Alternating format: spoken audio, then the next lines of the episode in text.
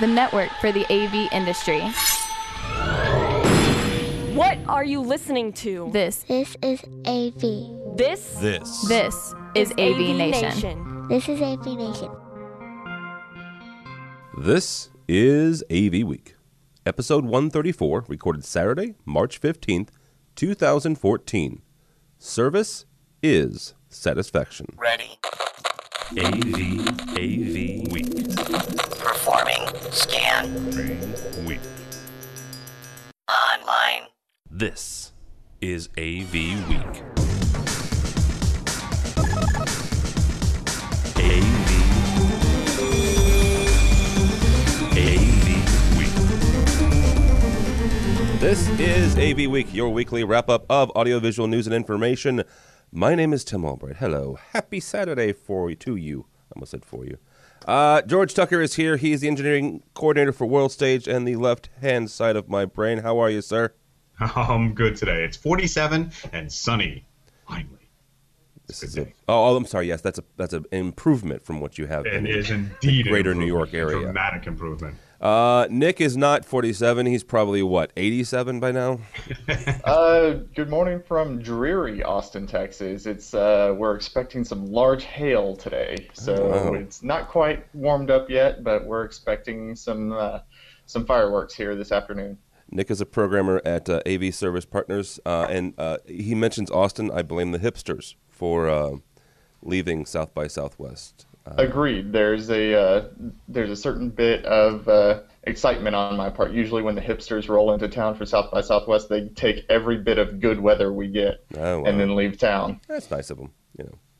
Uh, Steve Greenblatt is here as well. He's uh, the head at Control Concepts. He's also uh, the uh, the producer and the host of our Control show, State of Control. How are you, sir? I'm great. Great to be here. And last but not least, uh, he's an author. He's a podcaster and blogger on his own, and a very nice guy. His name is Tom Andry, host of AV Rant. How are you, sir? I'm very good. And down here in Florida, it is 75 and beautiful. Good lord. I think it's 30 or something here in St. Louis. So But it's still Florida. yeah, it's still Florida. So Did I say that out loud? no, no, no, you, you were fine. It's one of the very few months I can ride the motorcycle without getting rained on. So, There you go. Yeah, that's, that's a good thing. Uh, and actually, we're going to talk about uh, in a second. Uh, Tom had George on uh, his show this week, so that was kind of cool. We'll, we'll talk about that.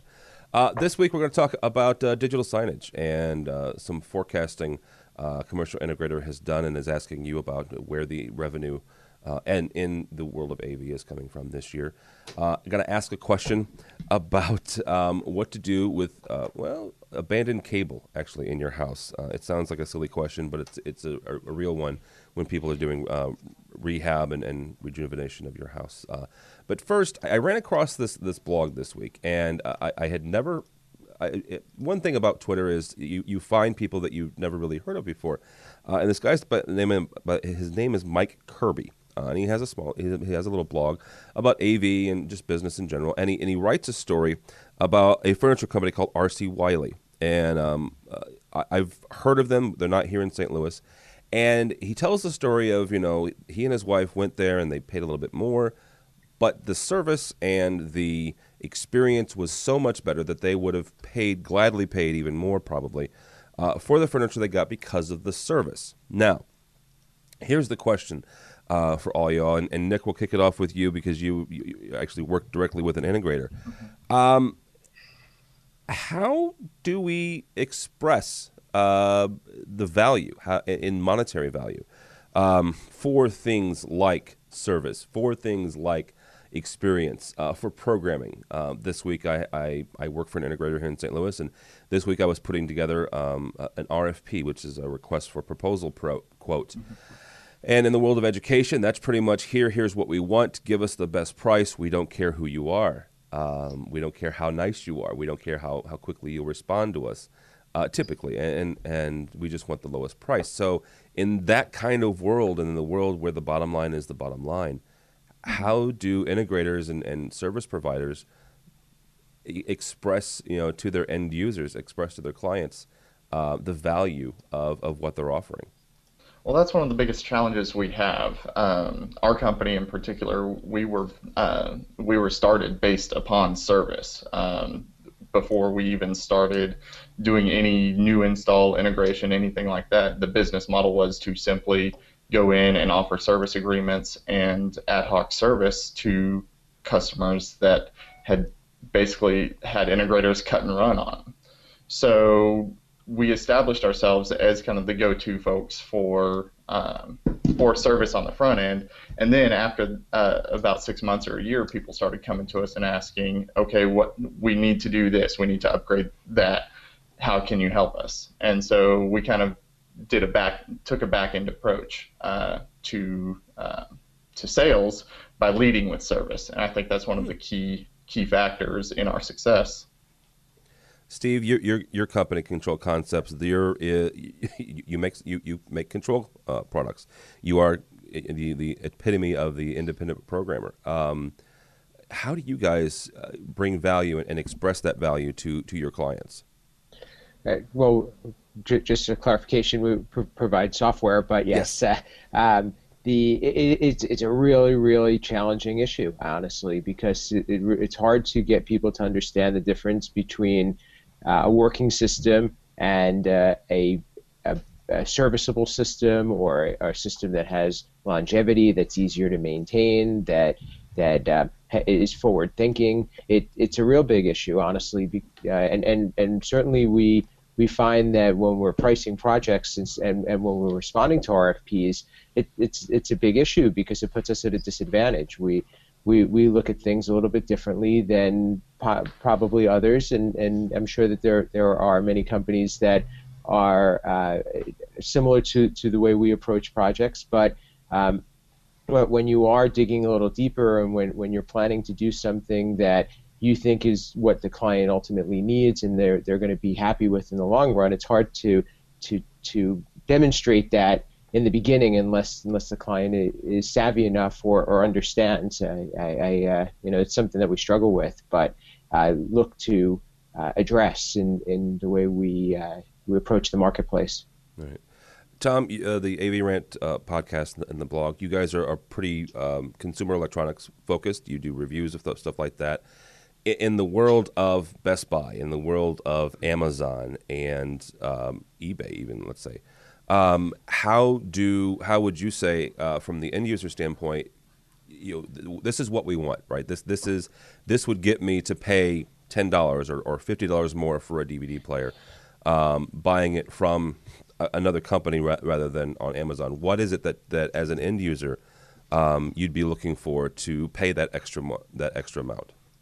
Well, really, for us, it's uh, it's word of mouth. Uh, more than anything, uh, it's like on our podcast, a lot of times we talk about okay, if you're going to buy this particular product, which we know has had some sort of issues in the past, make sure you buy it from some place that has a good return policy. Or we might recommend a specific company saying, we've dealt with this company, we've seen this company, they are, uh, their service department is fantastic, they won't try to oversell you.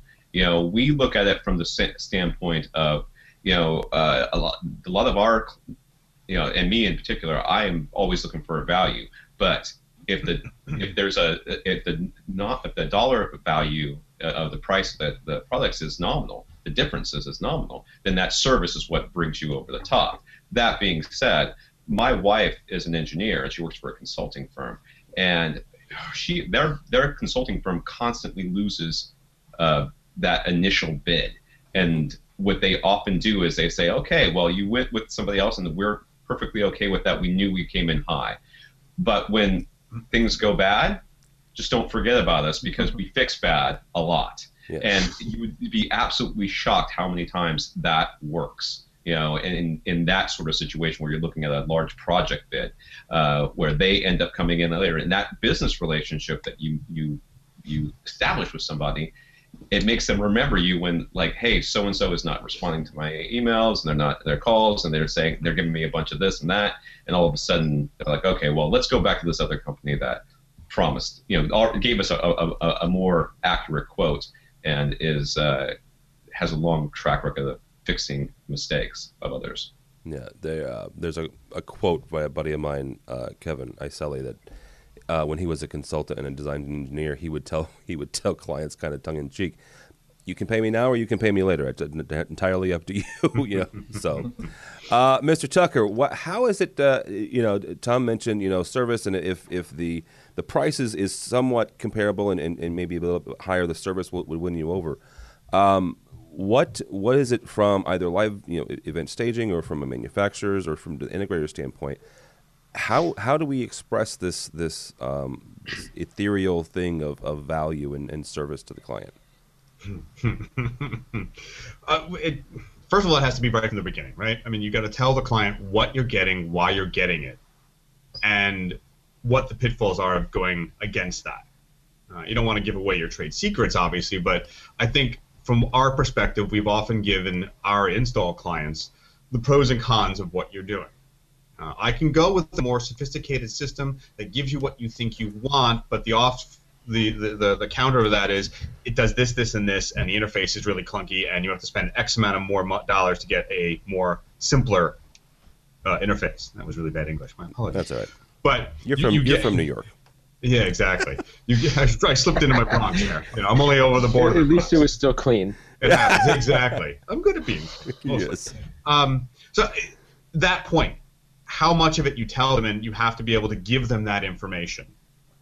Here's what we're looking at. Here's why we decided to go with this. If you decide otherwise, understand the following. And if you decide that we did the alternative, and then we have to put it back, you're wasting money and you will pay the restock fee and that kind of stuff. So it's a little carrot and stick at the mm-hmm. same time. To Tom's point about the difference between price and coming in and saying, hey, finding someone who fixes it all the time, those things really do help. And in addition to giving the, the honesty in the beginning of, yes, you will find it cheaper this way, but here's what's going to happen. Yeah. And here's why you don't want to do that. Often wins over a lot of clients for us. I actually had a uh, situation a week or so ago where somebody brought us in after they brought in somebody else to, to give them a quote on a system. And based on what they told us they wanted, I mean, we were, good Lord, I want to say two or three times as much, but the system that the original company quoted wouldn't do wouldn't do what they said they wanted to do. So you know we'll mm-hmm. we'll, we'll, see where that one goes. Uh, the Andrew Robinson is probably one of my favorite blogs. Uh, Andrew is, is a good guy. We've had him on a couple times before. Um, he, he, wrote a piece this week uh, called Analog versus Digital and the Dawn of AV Cynicism. Uh, what's interesting is the fact that it was written in 2014, which I don't know if it dawn. I would I would I would give him uh, maybe it's the dawn of the AV cynicism, but but the analog versus digital has been interesting. The reason he, he, he wrote it was the fact, the fact that Deluxe's uh, Hollywood studio laboratory uh, shut down, and Deluxe was one of the main um, celluloid. They, they made actual film. Um, the one quote that I'm, I'm going to take out of out of uh, Andrew's piece is actually a quote from from uh, Jurassic Park and he says that in, in the movie The Jurassic Park, he says uh, this is Jeff Goldblum saying, "You guys were so preoccupied um, with whether or not you could reproduce dinosaurs. In this case, uh, you never thought about whether or not you should." reproduce the dinosaurs, and Andrew's point to that is is 4K. Honestly, is 4K is is, is 8K and beyond that. Um, and I, I, I, get the idea is whether or not you know just because we can do this doesn't mean we should do this. Um, and Tom, actually, we're going to st- we're to kick it off with you. Um, I'm not, I'm, so should we? I mean, as uh, from from the end user all the way up to the, the boardroom, should we be going down the road of 4K and 8K and beyond, or should we um, stay where we are at 1080p and kind of uh, um, make that perfect or better, or as, as good as we can get, and then you know move on to you know higher re- higher resolutions? Well, I guess it really depends on uh, what's the use scenario here, or where who who you're talking about. From somebody like Andrew, uh, I found this blog to be a little disingenuous because if you read back through his uh, through his history, he has never really worked with film. He's only ever worked with digital, anyways. Yes. So it, to to say that you know this analog is something that he's lamenting the loss of, while I understand uh, where he's coming from, I felt like well you know, I guess it's a theoretical loss because you've never really dealt with it. So, from my perspective, uh, okay, from the end user, from the, the consumer, I've been saying on the blog for a long time, for the podcast for a long time, there is really no point to 4K for 99% of the people. There is no point to that. Uh, there's the screens aren't big enough, you're not sitting close enough. There's no point. That said, from the other side of it, though, we should be maximizing the resolution as much as we can now. Uh, because later on down the line, these technologies are going to become uh, mature, and we're going to need to have, you know, we don't want to get because the celluloid is, is breaking down as we speak. It is currently crumbling. Yeah. So we need to digitize it so we can save it. Now, uh, another point of the blog was that you know there was a sort of gold standard of analog that that we were going towards. And if you look at these these movies that were shot on film a while back, you know, just before digital really took off, versus the you know the more digitized stuff, uh, which I guess he was referring to like CGI. He's like the CGI stuff already looks dated. Well, so the Technicolor when Technicolor first came out. It looked all goofy, and it still looks goofy. But once they perfected it, it was fine. And I think Jurassic Park is a perfect example. I mean, how long has it been since I saw Jurassic Park? I, I gotta say it was like early college. So that's like 90s, yeah. right? Yeah. That would dress, and it 90s. still holds up. You know, and that's like 25 years later or 20 years later. So for me, you know, as these these technologies mature, I think it's important that we we move with them.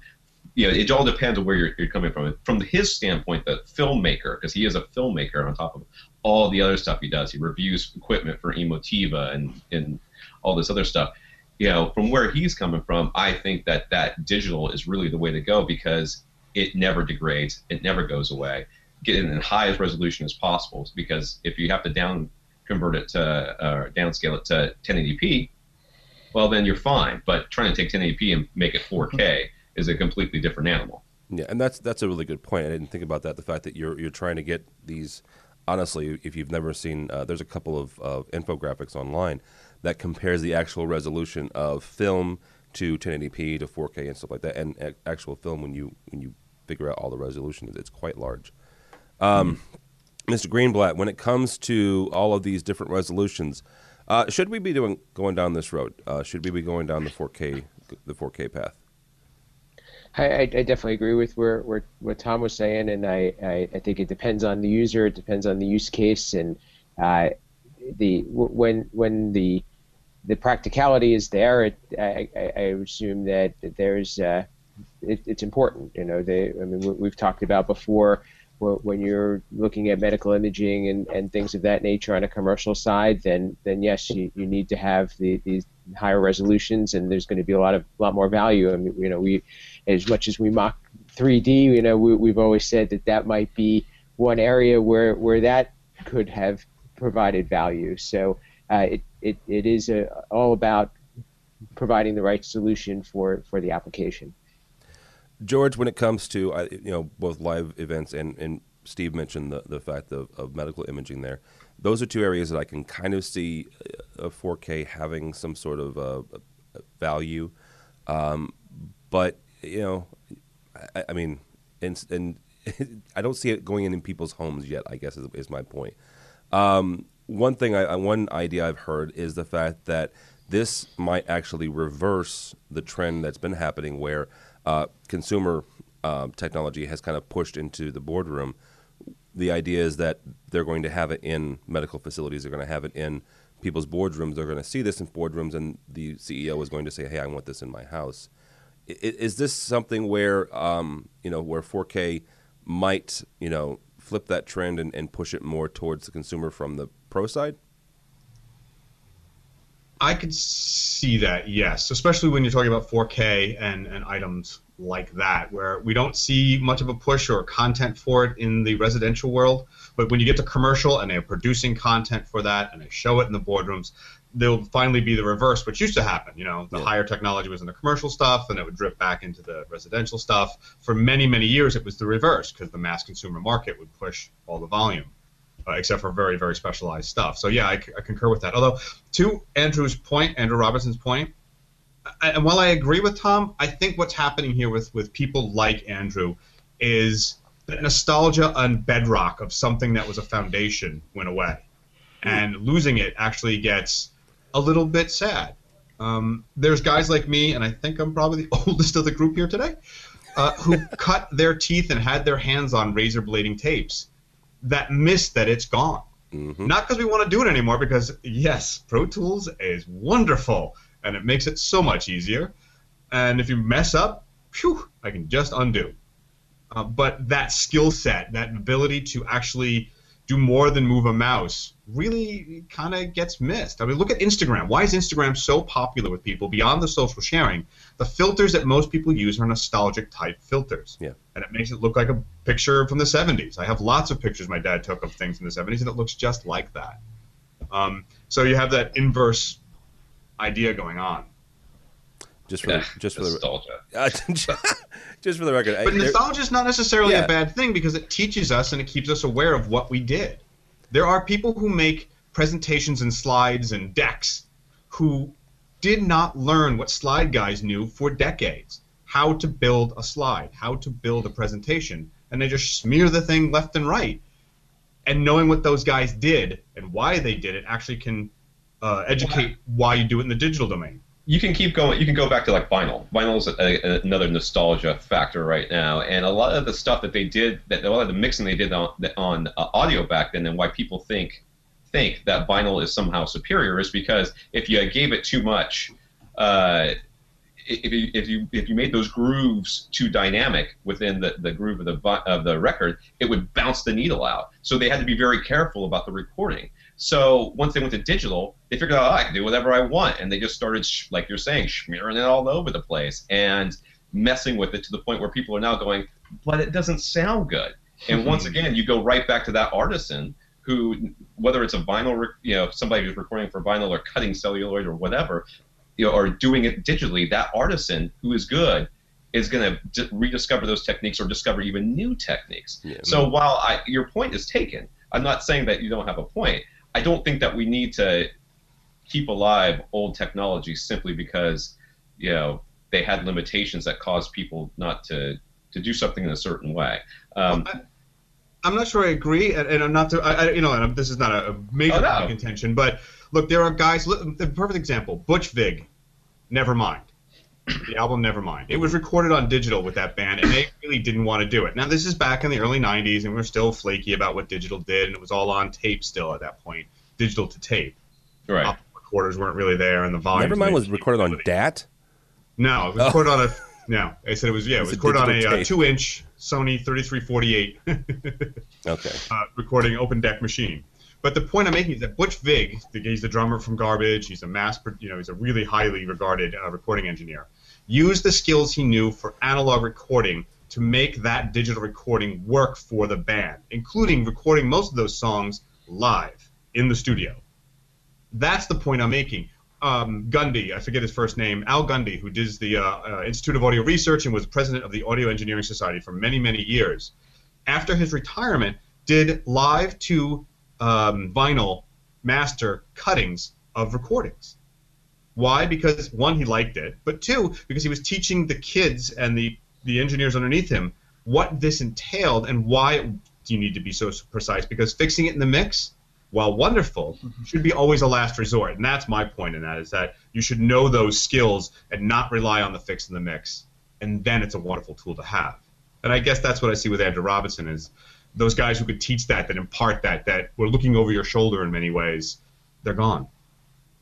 Well, and maybe the, the, the bigger picture here and the bigger uh, idea is that, uh, kind of to Tom and George's point together, is it's not the tools necessarily, it's the skill set, right? Mm. Um, yes, it's, it's sad that that's not always going away, but you, you still get those guys that know what they're doing using those tools, and, and you get them – to teach those techniques using the digital the digital tools. Hmm. So, uh, Nick, you have anything on this? Should we move moving to, to 4K, or is it no big deal and it's just the next 1080p?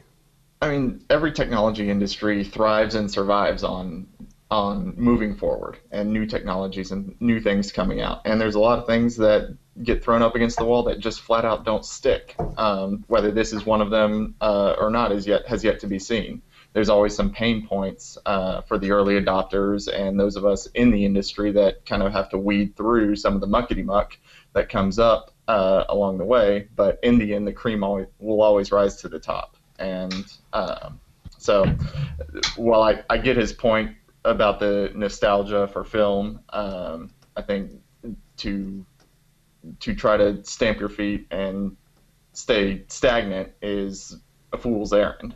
Yeah. That's a good good point. Uh, all right, from our friends over at uh, at Rave Publications, Almo Pro AV has launched an interesting service that kind of caught me off guard. Um, they're they offering to to their their distributors uh, or to their their clients digital signage creation uh, for them to resell to their clients. Uh, Nick, we're going to kick this off with you since you're the um, uh, only one of us that well, only one of the four that works directly for an integrator. Um, is this something that integrators are going to go for? Uh, and and if so, you know, um, how's that relationship going to work? it's definitely definitely something that integrators are going to going to explore. One of the biggest that's one of the biggest pain points for us when a client comes to us and says, "We have a facility. We want we want you guys to install digital signage." We say, "Great. We can provide all the hardware. We can do the design work. We can do everything you need." But then the the uh, awkward silence comes when it comes to creating the content. We don't have the uh, the graphic design resources in house. We're a small integrator, so uh, so we can't offer those services. And very few of our clients have marketing departments large enough to dedicate the resources to doing it as well. So there's that gap uh, that needs to be filled somehow, and this seems like a, at least a, a, viable option to explore. Yeah.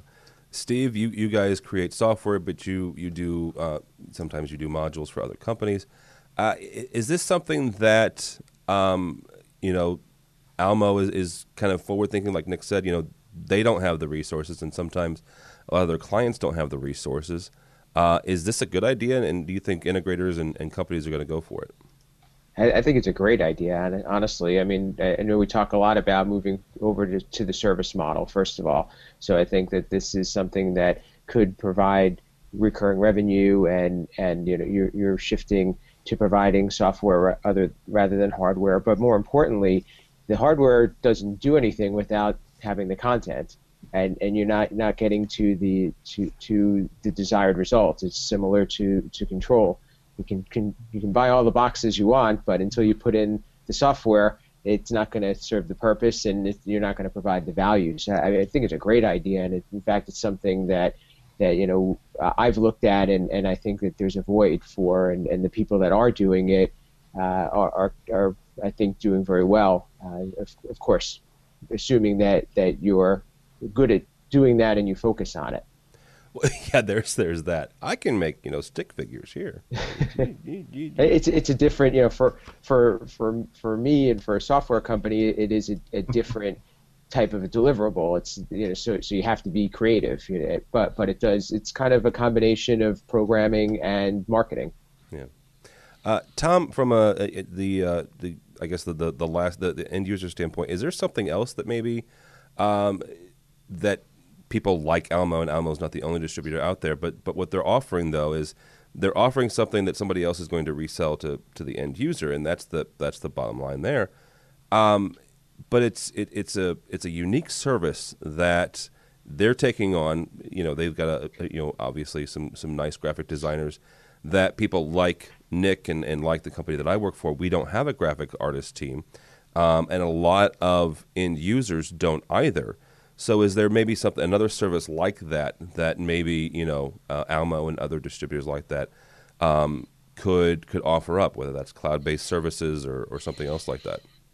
Well, uh, you know, I, I, I, agree with everybody else. It's a great idea. Uh, from a custom install uh, perspective, I'm kind of surprised that people aren't uh, trying to do this in house. Uh, I think Almo is a great stopgap measure, and, and those sorts of services are a great stopgap measure or something that's going to be a reoccurring thing. But uh, a lot of times, uh, like for at, at uh, Audioholics, we wanted to start doing videos, and when we started doing videos, we were none of us had any ability to do videos. I mean, we certainly could have just threw an iPad up someplace or you know a computer and the, the webcam and tried to figure it out, but we went to our local uh, one of our uh, one of our uh, uh, members went to a local college and found out they had a film school there. You know, a film. it wasn't college. I'm sorry, high school. And the teacher of the of, of the the film class uh, was like, "Yeah, you guys come in here, use our studio. I'll I'll do the hosting." And uh, that's where we got Andrew Gash. And if you go to Audioholics, you'll see videos from Andrew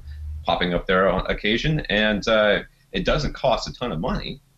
Uh, and uh, if we, at any point, uh, you know, if we had gone to a college, we certainly could have used college students. Yeah. And uh, you, you, paired with somebody who was a, a, professor and said, "Listen, make it part of your class curriculum if you want, and You know, here's you know, I can give you some projects, and if you want to have some of your digital, you know, your students work on it for the project, and then if they're good, they get hired part time or get some sort of, you know, uh, per diem or, or, or per hawk, you know, per hawk. I don't think that's a thing, but per job, you know, and it's just a reoccurring 20, 30, 40, 50, 100 bucks per little signage thing. Seems like something that would be doable uh, from the from uh, sort of outsourced from in-house at the at the custom install, but it's certainly according to the the the the um, the article that you you linked me to, it certainly seems like a, a good way to to really extend your services beyond just hardware. Yeah, it does. And, and to Nick's point, you know, there a lot of times is that that awkward silence where you know you're you're buying the, the hardware and, and they're assuming that you're going to provide some sort of um, content. Uh, George, is this not only is this you know is this something that you think the integrators are going to go for, but what else can can Almo, Almo and other distributors offer?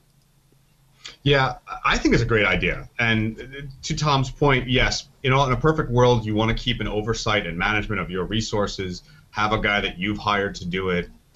But the problem is, a lot of this content is quickly changing. The turnaround on the content is measured in weeks, not months. And for installation companies who plan out far as they can, this is a time frame and a time management that I don't think is we're accustomed to in that part of the industry. Commercial dealers maybe a little bit because they're used to trying to find content or associating content that a client wants for walk-ins. But if you're just getting into the digital signage market, it's a really fast-paced environment. And I don't mean that in sort of you know the NASCAR racing and everybody's whizzing by, but for us, the planning process is much much different. Yeah and it's you know you're right, especially when it comes to you know uh, getting content up and stuff. Uh, speaking of digital content, uh, if you want to go to a webinar, uh, our friends over at Commercial Integrator are doing uh, just that top digital signage trends of 2014. Uh, it's on March 19th, which is just in a few days from this recording. Um, Greg McCormick, who's been on the show more than once, um, is going to be moderating that. So check that out if you would, please. Um, speaking of that, um, they put up a an interesting uh, survey, and, and, I apologize. It's it's the the fifteenth of March. This was uh, this survey had to be done by the seventh of March, so I, I missed that. Um, but it, it, drew me to an interesting question that I'm going to ask the four of you gentlemen. The, the, survey was this: is is revenue finding survey uh, for 2014, um, and they were at the the survey was asking you know, integrators and, and, people like uh, you gentlemen where the money is. I guess uh, you know uh, to quote another movie today, uh, where the money in AV is. Tom, we'll kick it off with you here. Where do you think um, the revenue, the biggest possible revenue, is um, in commercial and in, in home and, and wherever? Uh, where do you think the biggest, you know, the biggest pot of gold is in, in AV? Well, from the custom install, uh, it, it's really it's, it's, it's really hard for me to say. Uh, you know, we're always constantly talking about uh, on our podcast about margins and stuff and who's where the margins are really at. You know, and and displays these days there's almost none. Uh, at least that's what the manufacturers keep telling us. So uh, I know for you know from some of the shows I've been to that there is there is a lot of margin in speakers, a lot of margin obviously, if you can sell a high-end cable, you probably probably made, made your year uh, for a lot of these companies because they're you know thousands of dollars per foot for a little bit of copper and some PVC coating. But uh, you know, I, I went through that entire survey and I was because uh, one of the things I used to do back in the days I did research and uh, uh, you know psychology. I had a have a master's for uh, research, and uh, so I went through. I was pleasantly surprised the survey was written uh, coherently and uh, well. So that was my that's my take on it. Was that that was a bad survey, and I read so many bad surveys. That I was like, oh, thank God, thank God I'd have to because my, my plan was as I went through, I didn't answer any of the questions, but I just went through it to look to see what the questions were. I was like, okay, I can see what they're going for here. They did a pretty nice job. Made you commit up front to answering some questions, and then they didn't ask the money questions until the end. Uh, but I was actually curious to see where the where the where the money might be in uh, in the the CI market. Yeah, I'm I'm, I'm going to be interested. They'll they usually take about a month or so to, to compile those, and then they'll they'll print something out. Uh, Steve, you're you're uh, you know software and, and control and, and, this that and the other. Where do you think um, where do you think the biggest revenue is in AV this year, or or next year? Uh, well, I, I still think that there are systems that need to be updated, and, and there's only so long you can hold off uh, on technology. Uh, you know, education is a good example. They, they seem to have a good refresh schedule at, at many universities or institutions. Uh, there, there are definitely companies that have not made the leap to digital, and I think that that eventually is going to find them, or they're going to find the, the, the, the need for that and uh, and and uh, you know what what I'm finding personally is that there are still uh, opportunities out there to go back to clients and talk to them about how we could add value to their existing systems so that they don't have to make a big hardware investment but they could still get more value by by maybe leveraging some software opportunities uh, making adjustments, making systems work better, or even taking advantage of uh, remote monitoring. Uh, you know, adding software to help them to compensate for reduced manpower or uh, allow them to save, uh, you know, save some save on some spending. That was one of the things. Uh, Steve and I both went to the NSCA's uh, Business Leadership um, Conference a couple weeks ago, and services was like one of the biggest, the big words that that weekend um, was getting into services. Um, so you know, I, I, I concur with that. Uh, Nick, uh, from a standpoint of, of an integrator, where do you think the, the biggest possible revenues are for this year? Um, from a commercial standpoint, we all we always try to get in on certain, like has been spoken before, uh, services. We do a lot of service agreements, and uh, that allows us to keep our foot in the door uh, with the client. Um, like I said before, with upgrade cycles um, coming coming around year year after year, um, we try to stay in touch with our clients um, through service agreements uh, and making sure that their systems work optimally um, day in and day out, so that when they do say come to us and say, "Hey, I saw this 4K display. Does it make sense for us?" We are the the authority to give them advice, and that keeps us in business. That keeps us around. As far as products are concerned, what we're seeing a lot of, is, without trying with trying not to get into too many buzzwords here, the co- consumerization of a lot of uh, of communication technologies. We're we're talking to a lot of customers right now about uh, things like Google Hangouts and Skype, and more of the consumer-driven uh, conferencing technologies being integrated into conference rooms um, where traditional video conferencing codecs may or may not be appropriate, um, and just having that conversation. Products like Vadio uh, is producing like the USB bridge and things yeah. like that. We're doing quite a few uh, rooms with those types of things. Absolutely love that bridge. If you if you're not familiar with it, it's um, it's a USB device that will take. Uh, basically, it'll it'll take Skype or, or Lync. Um, I used something the other day called Fusion, I think, uh, for the first time. Uh, all of these are soft codec uh, video conferencing. Well, it'll take professional grade cameras and get them into those soft codecs, and it, it's a pretty cool little device. Uh, Mr. Tucker, you have the last word on on revenue. Um, what's uh, what say you? Where where is the money uh, this year? I think on Tom's broadcast I used something like that, didn't I? I quoted Spaceballs mm-hmm. about finding the margins. Where's the more margins? Um, it's all about services. It's all about upgrading. Uh, I don't think we're in a market with a lot of new businesses going in. I'm either upgrading stuff to make it better, or I'm providing services to keep it running, and that that's really where where I see it happening. You know, and to, to uh, Nick's point, you do have that where you say, hey, not just we'll keep uh, tabs with you, but how about from a commercial perspective, perspective coming in to make sure the projectors are at their maximum brightness or resolution, making sure someone didn't over time change something, making sure that the lenses are clean and the screens are accurate and they're not damaged in any way, and fixing those. Those always can lead to those upgrade upsell moments as well as just maintaining. For X amount of dollars a month, you've got a guaranteed profit center, or at least an income, and you can have a chance to upsell, and it only takes a couple of hours a month. Yeah, yeah absolutely. Hmm. Uh, all right, from our friends over at Electrical Contractor Magazine, forgotten but uh, forgotten cable. what do you do with abandoned cable? And uh, Mr. Tucker, I was going to start with you on this uh, because you have um, uh, the most famous 1904 colonial that I know of.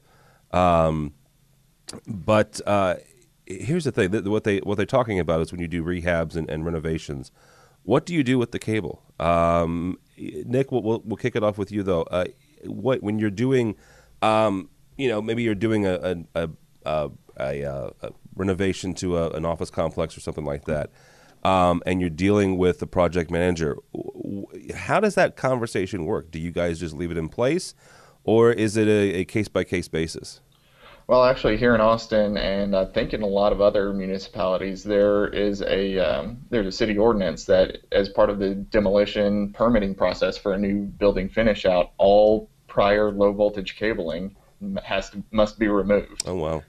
Uh, that was passed a few years ago. So usually that uh, is taken care of in demo process before we're even involved. So a lot of the environments that we come into have already been stripped clean of old copper. Um, and in the event that we do run across uh, a new finish out or or if it's just a retrofit uh, where uh, a customer is upgrading some existing uh, existing facilities, we do our best to cut out any old uh, any old cabling that may uh, may or may not impede our our new install. But for the most part, around us, we're coming into relatively cable cable free and cable clean job sites. No, that's a good that's a good place to be then. Uh, George, when it comes to uh, both residential and commercial, um, what do you guys what do you guys do when it comes to dealing with old cable? Hmm. A lot of times, especially in New York, it's up to the building maintenance. Uh, they're often not allowed to touch that. Mm. Uh, sometimes we can in certain you know certain installations, certain institutions we can, but quite often if you're saying, hey, there's extra cable up there, that's the purview of the building maintenance guys, and they will hire an electrical contractor to take it out. Gotcha.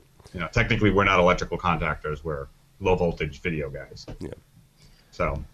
Well, does it matter though that the, that the existing is low voltage though? Not well. It doesn't matter in the sense that they just use the electrical contractors to do that. It's all licensed. It's a building agreement. We don't usually touch it unless it's some kind of event space, and usually that's the building space, and they're going to find their people to do it. Um, although, I mean, to that point, we did a CEDIA special, a special with some of the guys at CEDIA yes. about why you want to do this. And there's an extra reason beyond, they said, you know, smoking and the fire and just dead weight and causing problems running new wires, is that, and you guys may or may not know about this, is that running Cat 5 or any of those with the same kind of jacket, that polyurethane, poly, I forget the exact name for it, coating on the jacket against PVC piping actually causes a chemical reaction and degrades both the pipe and the outer shell of the, of the wire. And most of the PVC piping is what? Water. You don't want to do this. no. So getting them away anyway from installs that may have done it in the past is probably a good idea. Yeah, that was a really good. Spe- that was a good yeah. special. It was a good article. Uh, Tom, when it comes to home installs and, and things of that nature, when it, do you rip out all new cable, or do you suggest people rip out all, not all new cable? Do you suggest they rip out the old before they, they put in the new? Uh, usually, I'm uh, helping people install in-wall speakers or projectors or that sort of thing. So I'm used to helping them put wires in that you will rip out later. so uh, uh Uh, the, the biggest problem that what we usually run into is people who have questions about power, running power through, you know, to, up to the projector or down to from their display through. They want to do it through the wall and stuff. And I'm always just trying to keep people from doing things like extension cords in the wall. Please. Uh, but I, this is this is something that we rarely have uh, an issue with. Though I did have one one guy on the podcast once who had just wires sticking out of his wall that somebody had installed in a home theater system at some point, didn't know where everything went, and some of them just seemed to go nowhere. And he's like, "What should I do?" I'm like, "I think you got to rip it out, dude, and just hope." You know, hope that you're not going to take part of your wall out with you. But because uh, he had a, an older home like George, so you know mm. that some of that stuff you're like, you know, it's plaster on the wall, and God knows what you're going to get into if you have to get behind there. And when it's a DIY project, uh, it quickly turns into one of those things that ends up on HGTV where somebody has to, you know, somebody has to come in. Mike Holmes has to come in and, you know, I was just installing a home theater and now there's water everywhere. Uh, exactly. hey, listen, in, in my house, I found knob and tube in the walls. thankfully not live, but I found knob and tube. Are you serious? you all know what knob and tube is? Yes. Yes, old Edison wires, basically. Wow, ceramic, well, ceramic standoffs, the whole bit. Well, here's the thing. I mean, first of all, it, thankfully it wasn't connected. Well, no, no, the thing is, is, is it, it, one thing about George's house, and I'm not kidding here. it was built in the early 1900s, and you are in New York, so that makes a yes. whole lot of sense. So yeah, that, that totally yeah. makes sense. Uh, colonial. Yeah, Steve. Um, uh, what do you do with old wires, uh, whether it be control wires or power, like like Tom said, or or video, or, or this, that, and the other? Well, I, I think that this is a, a, good discussion in best practices, certainly, and certainly something that is going to help prevent problems moving forward. Uh, you know, I, I, I, think it's about educating the uh, probably a, the, an end user to, to know what they should be having, know, know uh, the, the types of uh, uh, processes or or uh, approach that should be taken to do a system right. You know, to, to and and the the importance of making sure that, that you have a system that, that you can troubleshoot and that, that you you know you're you're not going to run into to creating more difficulties down the road. You know, stuff that we discussed a little bit earlier that you know, if you if you're leaving wires in and, and building upon a, a, a, bad infrastructure, you're probably going to end up having ha- having causing yourself problems in, in the future. And it's just just another one of those good education points. Yeah, absolutely. All right, gentlemen, that is going to do it uh, for this week. Uh, Tom Andry, the host, author, and extraordinaire uh, from AV Rant. Thank you, sir. Thank you. Where can people find you? Uh, you can come to avrant.com. We have a Facebook page, facebook.com slash avrantpodcast. Uh, and you can follow me on Twitter if you like. Uh, I usually tweet about writing, but sometimes I tweet about AV, uh, at avrant underscore Tom. And my personal website where you can find my books and more information. Uh, I write, uh, right now, the books that are up there are all superhero, superhero themed sci-fi books. it's at tomandry.com, A-N-D-R-Y.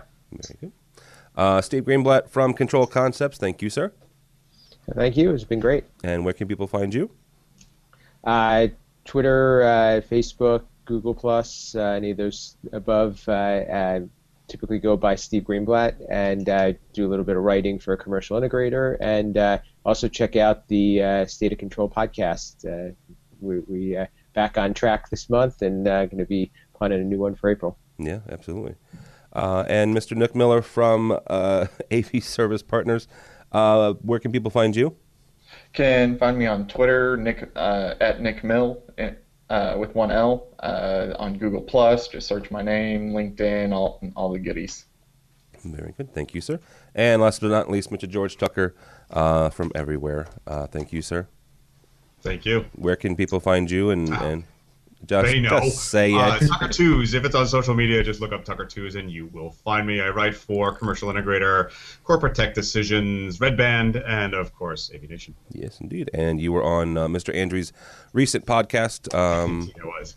So uh, check that out, please, if you will. It was a lot of fun. It's a great podcast. So yeah, we have uh, switched up our podcast uh, lately. Uh, we've gone from more of a news talking about AV to specific question answering of our listeners. So we've gotten to the point now where uh, an hour we we went from an hour to an hour and a half to two hours, and then we cut back and we did two podcasts in the last week. We're really getting inundated with questions. So if you have specific questions about your specific home theater, uh, AV Rant is the place to go. We will answer. We guarantee it. We answer them and, all.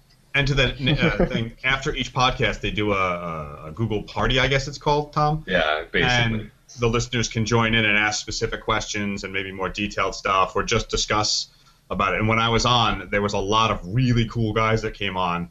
And part of what we talked about was home automation, the difference between you know what the AMXs and Crestrons of the world are doing, and Insteon, and why the big guys aren't coming and wooing the the, the more DIY or uh, middle class guys. And these guys had a lot of great answers, showed a really cool examples, and it was just a lot of fun to talk to them. Yeah, it's, and one thing that Tom does that I think is really cool that i have I've done uh, more than once is he'll send out an invite um, and invite you out to to to watch it. Um, and so uh, uh, I think it was a week or so ago. Your your podcast the the title was two hours. Uh, I, I, I, I, watched that one. Yeah, yeah. We thought we uh, we an hour ten. I was like, okay, we're on our last topic. This certainly surely will be we'll finish by an hour and a half. I was like, oh god. Went forever. Well, yeah. well, no, with Rob, there's a plethora of information, and he brings up more questions sometimes as well, he answers. He, he is he's a research mad genius. And he that, is amazing. Yeah, he is. Yes. So, yes, uh, if you want, uh, go by the website if you would, please. Um, we just, uh, I, we, not we, the royal we, uh, um, the the best hair podcast in the history of the world uh, is is Matt D. Scott and uh, Phil Cordell. Um, I say that lovingly. They, they started a new podcast this week called AV Apps, which, if you're familiar with what apps are and what AV is, you can probably figure out what the show's about. They review an app a week. Uh, it's not very long at all. They'll go through the the feature set of, of the app and, and show you the interface and, and where you can get it and the different uh, the different devices it's on. So check that out if you would. Uh, Steve mentioned our, our brand new State of Control. Uh, we have a uh, a new ed tech coming in about a week or so, and uh, I just talked with uh, the fine host of AV Social the other day, and they have a new one coming down the pike uh, this month as well. So go by the website if you would, please, avnation.tv. avnation.tv. Thanks so much for listening. That's all the time we have for AV Week.